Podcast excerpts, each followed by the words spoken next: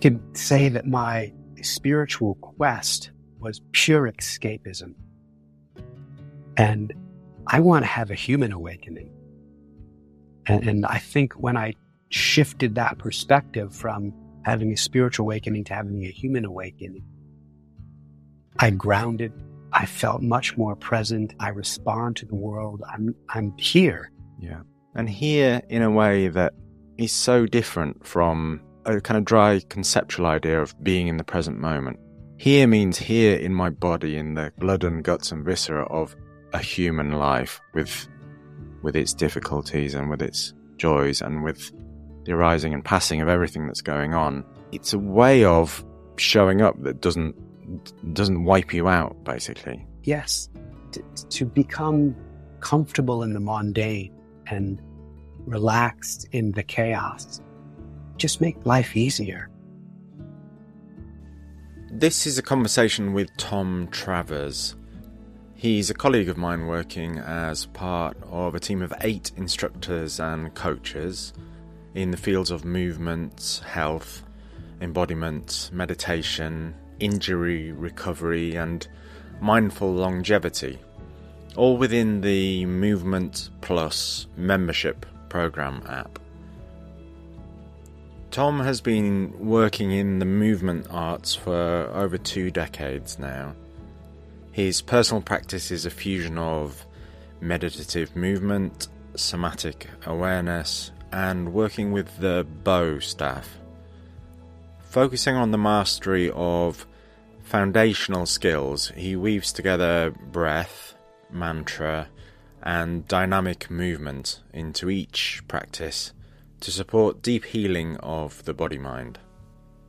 This was a really sincere and intimate conversation, exploring his recovery from childhood trauma to the flourishing of life he now experiences, and the gifts of that journey that can help the clients he now works with.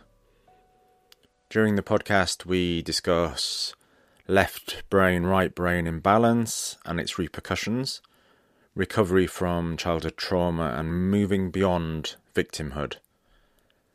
The universe presenting us with unexpected opportunities, the difference between concentration and awareness, and the importance of practice being fun and inviting rather than effortful and daunting.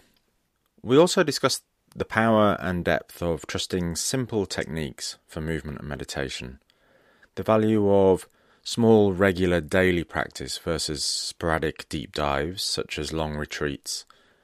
The householder's path as different from the path of a renunciate. Spiritual versus human awakening. And the difference between faux and real intimacy. And lots of other topics. So I really hope you enjoy this conversation.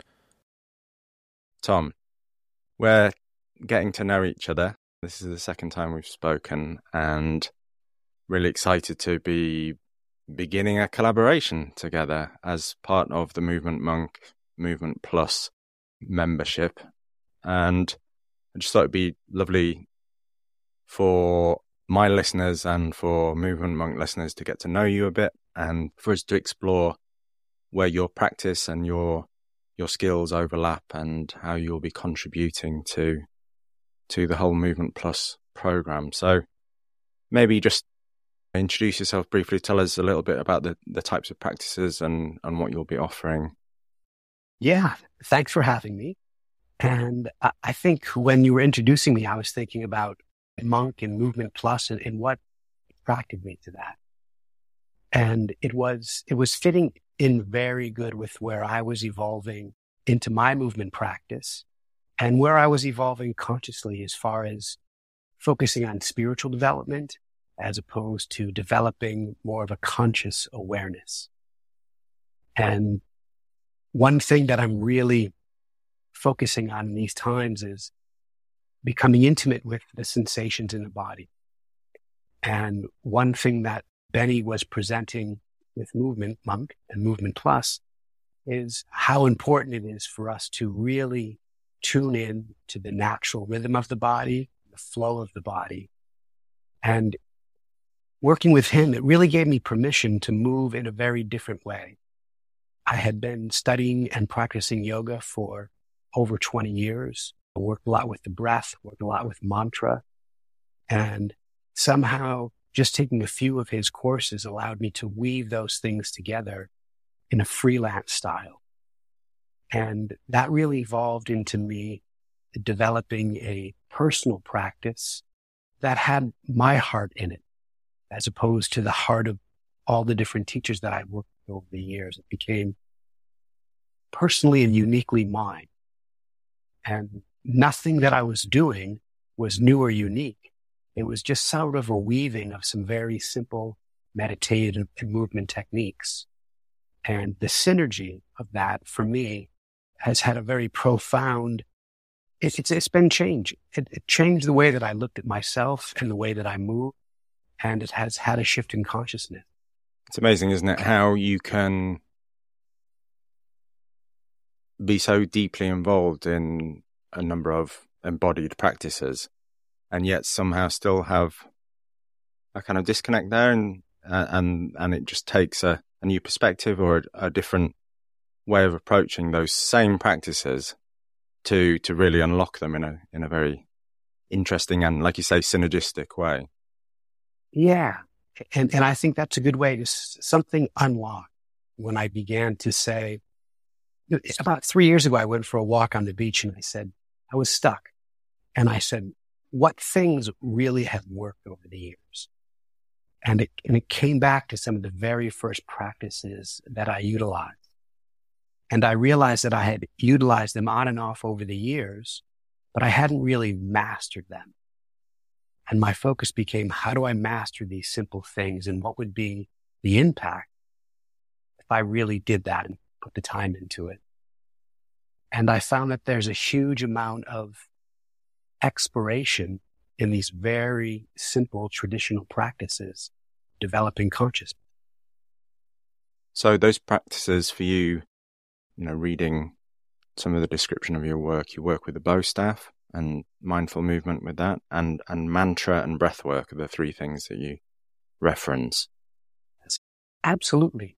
And they all have a particular impact on the way that I feel if I do them independently. And when I weave them together, there's a synergetic effect. And that's really what I'm presenting in my teachings in movement. As far as the Bo staff goes, the important aspect of that is simply moving through the midlines. Each time our hand crosses through the center from left to right or our arm, the hemisphere of our brain has to connect the opposite way. And so I just picked up a stick one day and began to work with that idea. I had worked with children in the Waldorf education world, and that was one of the primary things we did with children who were struggling in kindergarten, first grade. Give them exercises to move through their midline, left to right, above and below, front and back. And I just started to play with that. And over time, as I moved the stick through the air as I was walking, I found that the stick was moving in ways that I hadn't planned on or thought about. And because I was focusing either on walking or my breath as I was moving the stick, the body was figuring out how to move the stick through the air. And this relationship developed with the inertia of the stick and gravity had a response on the movement of the stick and my body was responding to that and vice versa. And it became a practice of simply moving a stick through the air and allowing that movement to direct itself. And it was really just repetition, beginning with the intention of moving through the midlines. Yeah, the two things that come up for me there are maybe interesting to, to talk a little bit more about the left and right hemispheres and maybe some of the impacts that living primarily from the left hemisphere over the right hemisphere or an imbalance may bring mm. about in our perception of life. But also, I really like that idea of the receptivity of the body. And so, so in that, you're,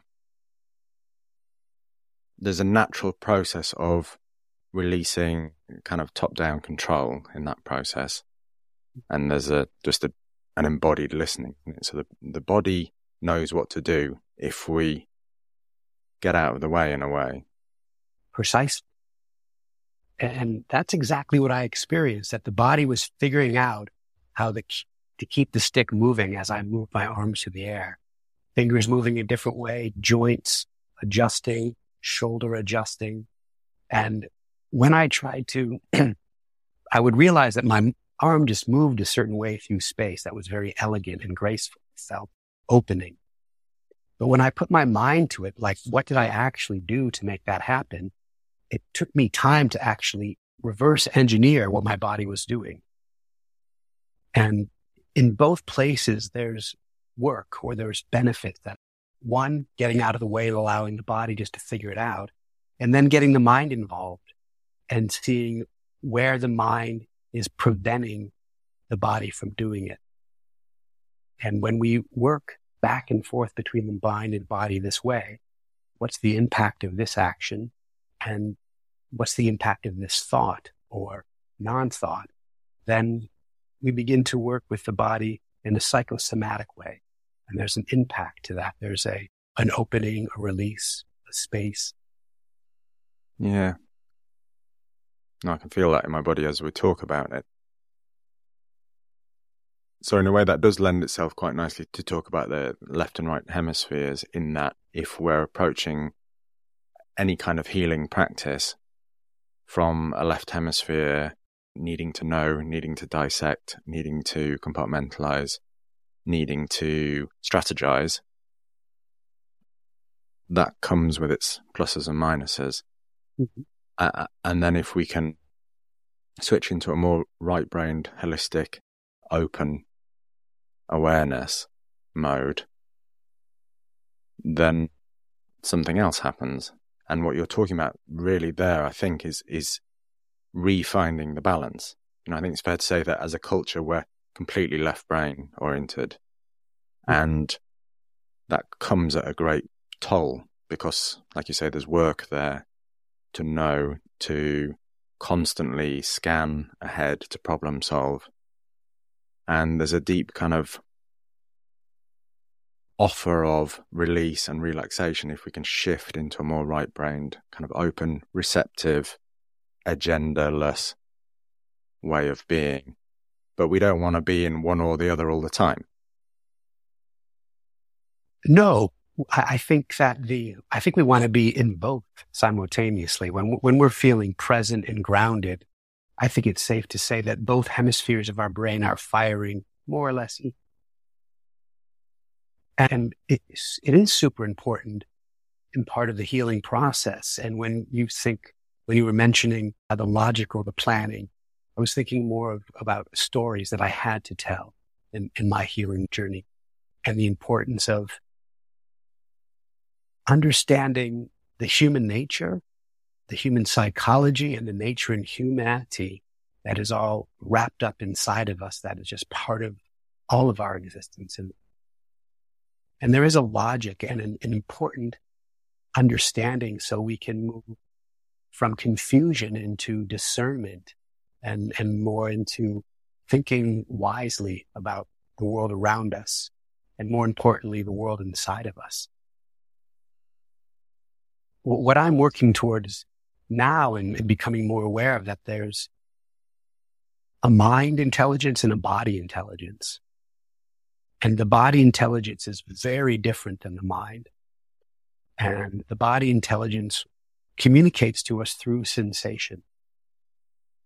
And when we learn to be with that sensation, for me, emotions and thoughts have arisen, some of them intense to where my body has tremored to where tears have come out of my eyes. So I wanted to run away. And as I've worked, I'll call this the weave of my practice with these different simple meditation and movement techniques that somatic experience, there's less and less of the mental emotional residue that comes out of the muscular neuromuscular system. And because of some of my experiences working with plant medicine and doing some very intense things in my life, I was able to sit with these sensations in these simple movements. And now they're nurturing. And those images, those smells, those emotions aren't present anymore. I can't really think of the last time that some of the more traumatic experience of my life kind of rose up while I was working in this way. Now it just feels nurturing. And yeah, so I'm, I think kind of a bridge I'm trying to make here is that as we work with the body somatically, we're diving into the neuromuscular system and how this system of ours, this mind body system holds energy, holds thoughts, holds emotions. And we've never been taught, and we need to learn how in our own unique way, how to release that from the body. And I think primarily what we're trying to work with at in Movement Plus is to help people find their way into untying those knots and become more intimate with the intelligence of the body. Yeah, and I think it really is their way, isn't it? Because we are individual mind body systems, and what works for you doesn't necessarily work for everyone. However, underneath that, there do seem to be some very clear grounding principles that are useful and that you observe throughout lots of traditional healing, meditative movement modalities, you know, throughout the millennia. Yeah. Exactly. We're each, I'm uniquely Tom and I'm universally human. And so we have to, Tom has to untie his knots and Dan his, but we can use the same tools. We just have to use them in different ways. Yeah. So let's talk briefly about some of those knots in terms of what what brought you into this healing process and the work that you now offer, the the help that you're offering other people in this process of healing. And it's been a long journey for you and involved some some fairly major trauma in your early life, I think. So, you know, without needing to go into too much detail, but it'd be good just to get a, a grounding of, you know, where you've come from and, and that healing process as it's unfolded. Yeah. I, I just want to say before I share a bit about my story about how my perspective on it has evolved in the past decade. And how important it is to be able to look back from the other side of, I'll call it victimhood and living in victim consciousness and to see myself in others. And it's, a, it's an unusual place to be in in these times to see when I was in my mind seeking enlightenment and, and really like chasing the spiritual dream. I thought I was a spiritual warrior. And what an illusion that was for me. And that there's a real pragmaticness to my life now. And I, I chase that spiritual dream out of traumas inflicted as a child. And my, my life is the, the results of what we'll call it in these moments, priestly love. And even using that phrase, I would have said it very different three or five years ago. I, I find myself being a little bit more tongue in cheek about it. And I think that speaks to the healing process. And shifting from a victim's perspective into a, I'll call it just a human perspective of understanding that life happens and that the results of this moment is the result of every moment in my and your lives that came before it. And when we sort of accept these concepts that life happens, then ideas of blame go away and we can become accountable for our own healing as opposed to pointing fingers at things. And shifting perspective of instead of what happened to me, which was, you know, being raped by a priest as an altar boy and then looking for help as a young boy, actually speaking up and saying, this is happening to me. And it being denied, it basically be said, priest would never do that. And you're a liar. And that's the actions that happened. And what I've come to realize that focusing on the impacts of actions has become much more beneficial to me. And those impacts of that action was kind of a roller coaster ride of a life from being very precocious and outspoken and bold as a preteen, exploring sexuality to the fullest extent, way before I had any idea of what sexuality really was, to soothing those pains with drugs and alcohol. And that sort of highlighted with an accident. I was at a Halloween party dressed up as Tattoo Man. And after who knows how much cocaine and whatever was given to me, I would have taken in those times of my life. I found myself running around the backyard, flapping my arms, people cheering me on. And I ran around the back end of a pool and dove in head first. And I went boom, and my head slammed on the bottom of a pool that was three feet deep. I thought it was nine feet deep. And I came out of that pool with a scar that now runs right across my bald head and a spinal injury. And very soon after that, I met a chiropractor yoga teacher. My injury, the scar on my head was a flesh, flesh wound, but the actual injury was a spinal injury. And so I don't know how the universe works, but very fortunately, a big, gentle, giant Kundalini yoga teacher came to my life who took me under his wing and saw a potential in me that I had no idea existed. He essentially put me in his yoga teacher training program.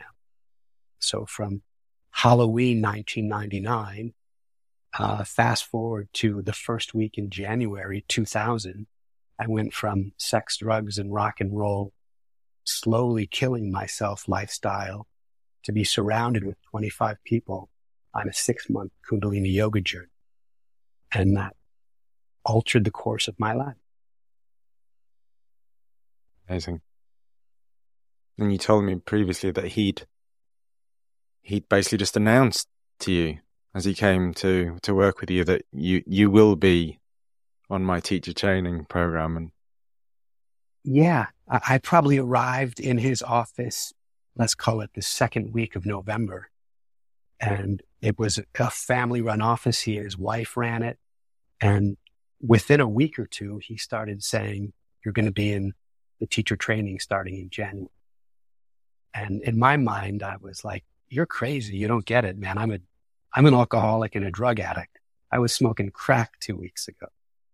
And he just persisted and truly saved my life in the sense of that um, there was zero judgment. You know, I came into his office with 52 staples in my head and, you know, my body not tremoring from healing somatically, but tremoring from I'm really, really struggling, confused with the wrong crowd. Yeah. And so from that huge turnaround, and I guess retrospectively that gift of the injury. Yeah, for sure. I'm happy that happened to me. I know it's strange to say. I can honestly say that I have no regrets and appreciate my experience as a child. It makes me who I am today. I like who I am. Yeah. Well, that comes across very, very clearly. So tell me a bit about this. You know, we've touched already on the on the mantra and the Bo staff breath work, this strong emphasis on somatic awareness and, and the body's wisdom to heal. Should we explore in a little bit more detail how those interact? So explain to me a little bit about where mantra fits into this process and how you came to practice with mantra. Mantra is, is, a, is a foundation of Kundalini Yoga. And it is really one of the first tools I learned to work with the mind. And I see, and I've used mantra over the years as a way of interrupting the mind. And so when we sit on a cushion or sit on a mat or lay on our back or listen to certain types of music and we're repeating wahe, wahe, gu, wahe, gu, we're developing a, a skill, a technique to come into a certain meditative state that's created by coming into a rhythm and holding on to an internal rhythm that we create. And, and this is the practice. This is the skill development. And over time, I realized that if my mind started to get a little bit out of control, or I was thinking about the same thing over and over again, I can use this mantra to interrupt my thoughts. And, and really, that's the fundamental tool that I use it for, and I think that it has the most benefit for. Um, and there's other two other aspects to the mantra that I find are important it, it's about creating a rhythm and being able to anchor into that rhythm. And the yogis call it the naad. And within that space of repeating a phrase over and over again, and perhaps layering another phrase inside of it the mind, the space is called a naad. And, and, and poly rhythms begin with our voices and, and something happens to the consciousness. And, and that's the best I can explain. Something happens to your consciousness. A second aspect that I've really been playing with lately is the enunciation and articulation of these phrases and the effects that has on the lips, the tongue, and the mouth. And so when I work with mantra or I'm playing with as I'm walking on a meditative walk, moving a Bo staff through the air and Wahe, Wahe, creating a rhythm with the movement of my arms, moving through the midline, and then adding a mantra. Now I get a couple different rhythms going in my body at the same time. Think about a drummer playing a hi hat and a kick drum and a snare. They're doing, you know, four different things with their hands at one time. And it's akin to that. It's dividing the consciousness into being aware of several different simple things at the same time and allowing the impact of that to happen and then just observing the impact that that has. That sounds to me like a, a movement from a kind of shamatha type concentration process of of gathering gathering attention, gathering awareness into a focal point. But then the the layering seems actually like the only way to be able to do that with facility and ease is is to really open awareness at that point. So you kind of rest back into a very wide experience where all these things can happen, where movement can happen, but obviously you can't fixate on any one of them individually. Otherwise, the others fall out of awareness and fall out of rhythm. So that, that would be very resonant with the way I would teach meditation, for example. So we would start with some kind of focused shamatha type gathering, but not for very long. Mm-hmm. You know, my main practice is to get people to recognize that they are open awareness and that they can rest in this very vast, very wide, very spacious, very still open space.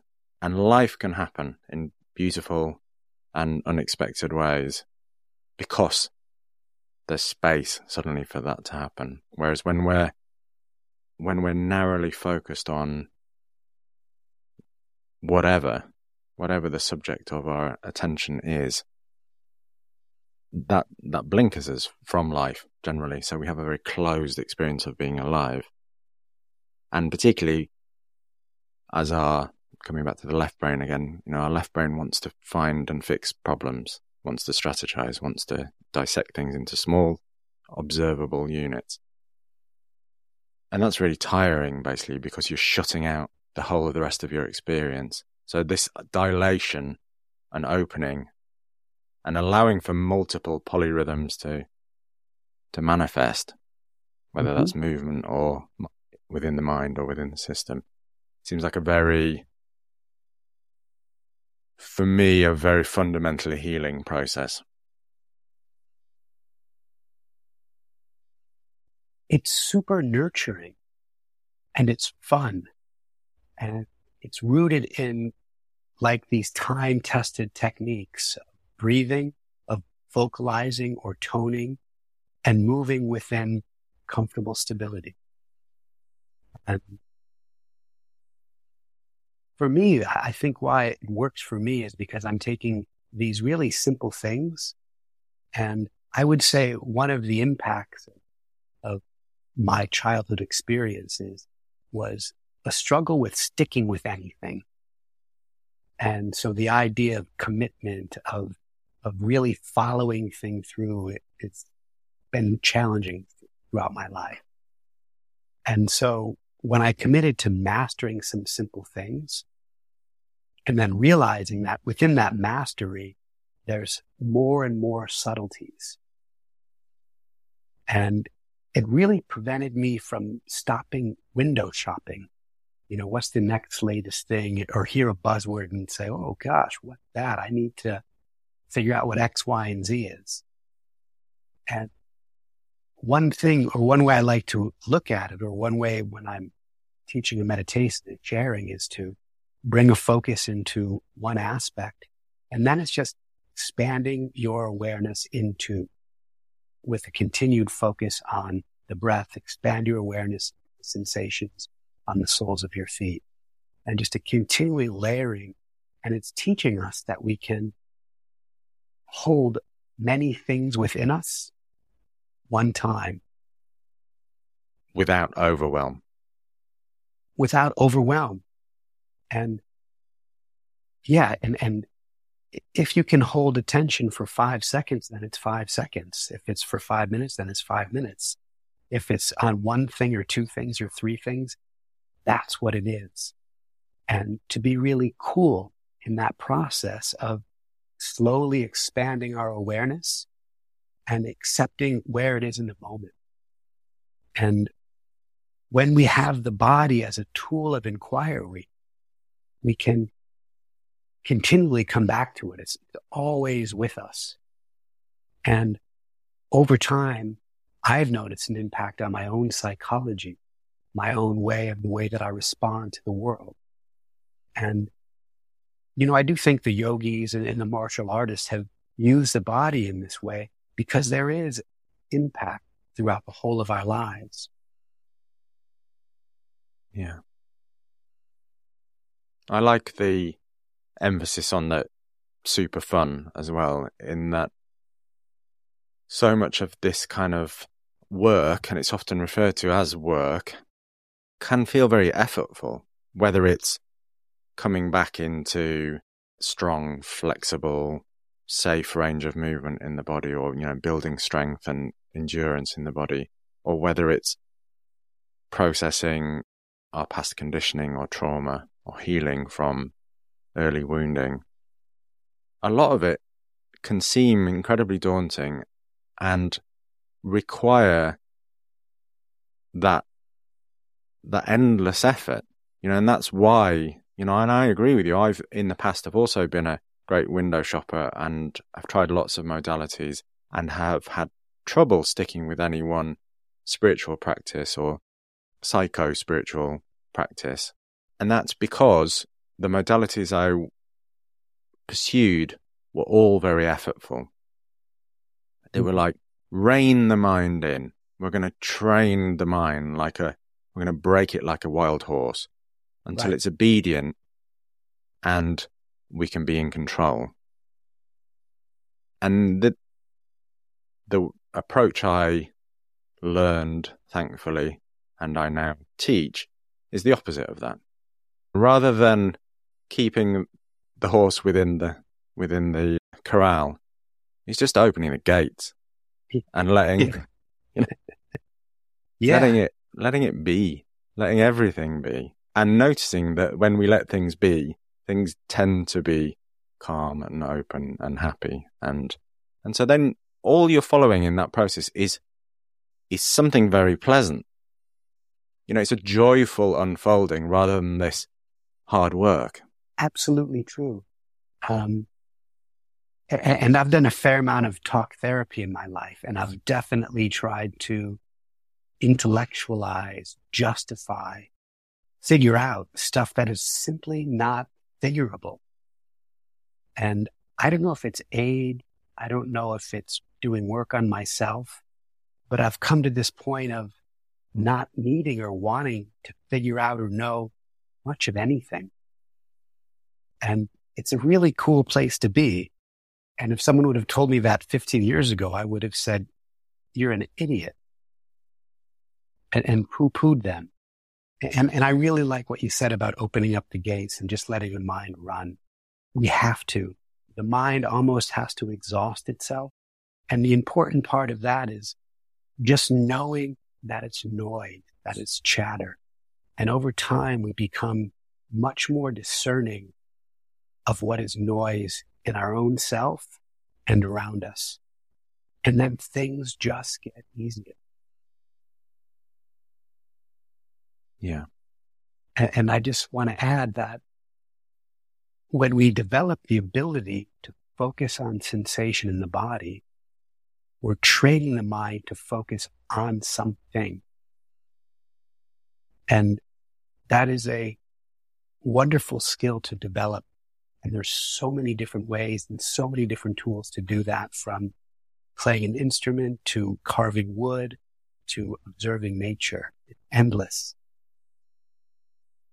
And I think at the heart of what I'm hoping to share with people is that we, when we develop our own personal practice, whatever that may be, it's that commitment that we have to get through just to do it um, I mean, Nike says it best, right? Like, just do it.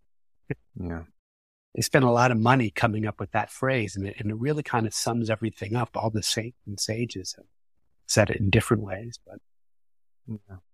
But there's an invitation there, naturally, isn't there? When when what you're doing is psychologically and physiologically and spiritually welcoming. Just coming back to this, you know, if you take a progressive path meditation process, there's a hell of a lot of not being very good at it at the beginning. And however much you're told to, you know, equanimity is helpful in this moment, we're just, it's okay. Well, may be okay, but as a highly conditioned Western industrial human, it's very likely you're going to feel shit about yourself because you've done it badly. And, and there's something very permissive about flipping the story completely around the other way so that we are still engaged in, like you say, bringing attention to rest on something consciously, like a sensation in the body or, or, or the learning of an instrument, for example.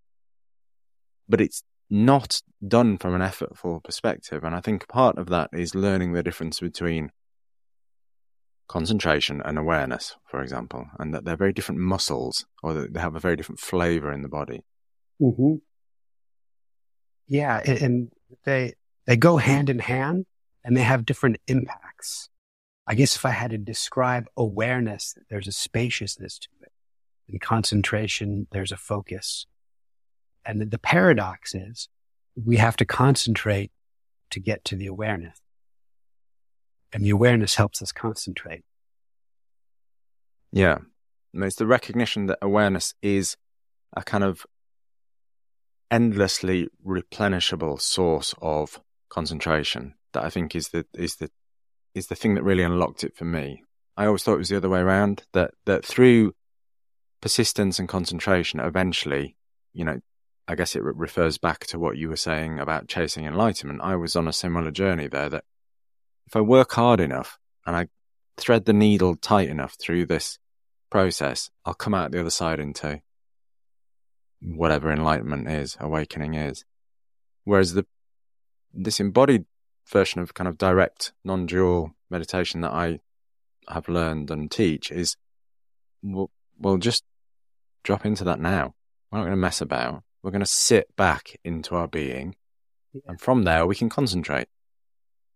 But yes. first of all, we're going to recognize that the, there's something more open to our being than this very narrow experience of being a, a, a kind of head bound human. It's hard to put words to that, isn't it? It's hard to put, I guess nurturing comes to mind. Yeah. But I think there's a very, I think there's something very beautiful about the fact that it's not that hard. And that in a very short space of time, you can begin as I'm sure you do with your practice, for people to have a felt sense of that. You know, they feel that in their body and their mind correspondingly relaxes and calms and and then possibility emerges. Healing emerges. Yeah. I'd like to think that I'm I'm approaching that more and more. And and my experience is telling me that the work that I've done and whatever ability I have to hold that space in myself can be transmitted. And, and, and I say that with a huge like flag of caution. Um, we as teachers are simply guides. We can share people with what we've created in ourselves. And I'm finding that I actually have very little to teach that there's some very simple techniques and they need repetition, focus, and refinement. And the techniques can be explained in minutes. The experience can be created within 5, 20, 30 minutes. Holding on to that space is now up to each individual. But that transmission is is so key, I think, because you, what you're also doing, you know, you're teaching something very simple, but you're holding that space in your own presence for those people that are learning with you. And that's the kind of transmission I think you're referring to. So it isn't the kind of guru expert to disciple transmission. It's the co-regulatory transmission of human to human that if I can rest in my body in presence and be available for you and share a practice with you, that's much more impactful than me just telling you how to do stuff. Yeah. It, it, and, and that's, you just saying that makes the hair on the back of my neck stand up. Taking someone into or sharing with them my practice, I do my practice with them. And, and there's a, a weave that's happening. If it's happening in person, it's more or less the same if I'm doing it online. I, I feel myself opening as they do. And yeah, I, I don't really know how to describe it any way than that. And I do want to add that it takes commitment. It takes practice. It takes refinement. We can guide someone somewhere and again, then it's, it's really that commitment part that really, really helped. I shared with you a few years ago, I went for a walk and started to weep. I set out with the goal of, I want to train myself. So I just need 15 minutes a day. And this is a hugely different mindset than a decade ago where I need three months at a retreat and I'm going to go so deep and I'm going to blow the doors open. And, you know, I would spend three months preparing to go to a retreat for three months and then spend three months recovering from the bubble that popped the day I left. And now 15 minutes, I can just move in a certain way. And because the time was taken to open up that space in myself and hold it, I can come back there. Yeah. It's familiar territory. Yeah. Yeah. And I, I like that very much. So that kind of speaks to me of the householder's path rather than a renunciate's path. And, and so much of what we thought this kind of spiritual practice was, was renunciation, was was going off to the monastery, was retreating, uh, and maybe that ties into what you were saying early on about the difference maybe between transcendence and immanence, between using spirituality to to leave and then actually realizing that using spirituality to to come here, to land here, to be here, to work through your body through the world is is actually where the secret source is. Yeah. I, I could say that my spiritual quest was pure escapism. And I want to have a human awakening. And, and I think when I shifted that perspective from having a spiritual awakening to having a human awakening, I grounded. I felt much more present. I respond to the world. I'm, I'm here. Yeah. And here in a way that is so different from the idea of, or a kind of dry conceptual idea of being in the present moment. Here means here in my body, in the kind of blood and guts and viscera of a human life with, with its difficulties and with its joys and with the arising and passing of everything that's going on. It's a way of showing up that doesn't doesn't wipe you out basically Yes. To, to become comfortable in the mundane and relaxed in the chaos just make life easier. And consequently makes you more functional. More functional, more relatable, more interrelatable. And, you know, I can use an example for myself. I just landed here in Buffalo, New York to Palm Beach on the Gold Coast in Australia. And within three or four days, I felt home. And that's a wonderful feeling to be able to literally fly across the world, land somewhere and just kind of be like, hmm, this is home. I'm comfortable and start building relationships that feel like they're much more depth and evolve than can happen in the two weeks that I've been here. And I, I think that is an impact of doing the work, but also coming to realize that the work is not very complicated and that everywhere I go, there I am. And I have to do the work to be able to feel in myself. And I think. I'm speaking a bit to, I'll call it a past life, even though it was like a decade ago, my masterful escapism. Truly, travel, going to workshops is a opening experience. And at the same time, it can prevent us from really doing the work because it is new. And that in itself feels opening and alive and enlightening. And soon that intimacy, that we can create within a workshop environment. I like to call it faux intimacy because we can all go there and be wide open and, and feel like we've just shared our most intimate secrets.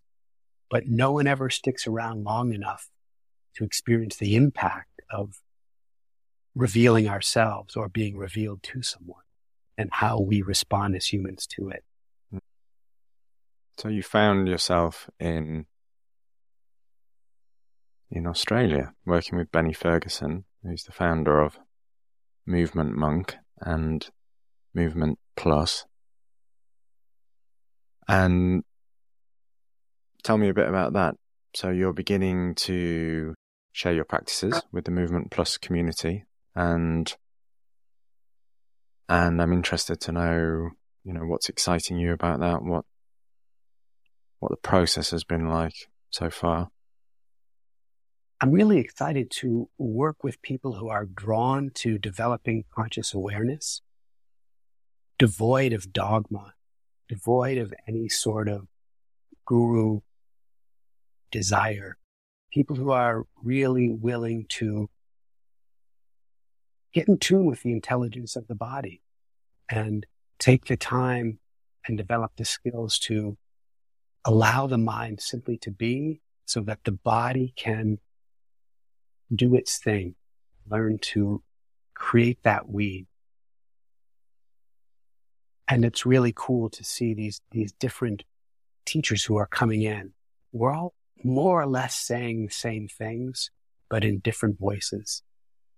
And just a desire to really work with Benny and everyone here to create my idea of what community is, where we come together as teachers and know each other well enough to where we can say, Hey, maybe you should work with so and so because this is what he needs now. And, and, and pointing people in directions that are teaching toward the same thing with different voices.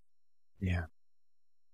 You know, that kind of comes, circles back to what we were talking about earlier about untying knots. All of our knots are tied in a little bit different way. And today you might need Dan's voice and tomorrow you might, might need Tom's. Yeah. Mm. Yeah, I love that as well. The synergy and the diversity of of the teachers and mentors and coaches that are coming together is is really interesting to me. And I think that from a from a coach's perspective, as a practitioner and as a someone who works with clients, there's something very beautiful about that collective approach as well, a kind of polyclinic approach in a way that, like you say, you can get to know the other coaches and mentors and teachers in a way that just opens up the opportunities for participants, for clients of Movement Plus into something kind of incredible. You know, when when you come as a member to Movement Monk, you may come with a muscular injury or a skeletal issue, and that may open up into a whole opportunity of of healing and growth and and self awareness because there are so many ways and so many different directions, and because we're all offering something holistic, but like you say, different. And, uh, you know, it might be different practices, but it's also our, we're bringing ourselves. And I think that's reflecting back to what you said about Benny. I really agree with you that the thing that really attracted me to Benny's work and to Movement Monk as an organization was it's really authentic. It is just, you know, he's been on a pretty profound healing journey and he's learned some very useful stuff that's helped him and now he's sharing it. And that's it. You know, that's, that's the deal. So if you would like to be part of a community in which we share stuff that's really helpful and has really worked for us in a holistic way that will work on your body and your mind and your emotional level and your spiritual opening, then you've found a, a really good home. You found a great home with a lot of different people who have done their work. And I think you said it best just want to share. My driving force is I'm compelled to share. I, I, don't really have a choice at this point in my life. It's I didn't set out to do this at all. It's what's happening, and it feeds me, and I hope it feeds others. To discover more of Tom's work and to try Movement Plus membership for free for seven days, please visit earthbound.fi forward slash movement plus or click on the links in the show notes. I'm Dan McTiernan. I'm a transpersonal psychology coach and an embodied meditation teacher. And together with my wife Johanna, we run Earthbound, a coaching organisation working at the fertile edge between transpersonal psychology, embodiment, and permaculture. To find out more, please visit our website at earthbound.fi.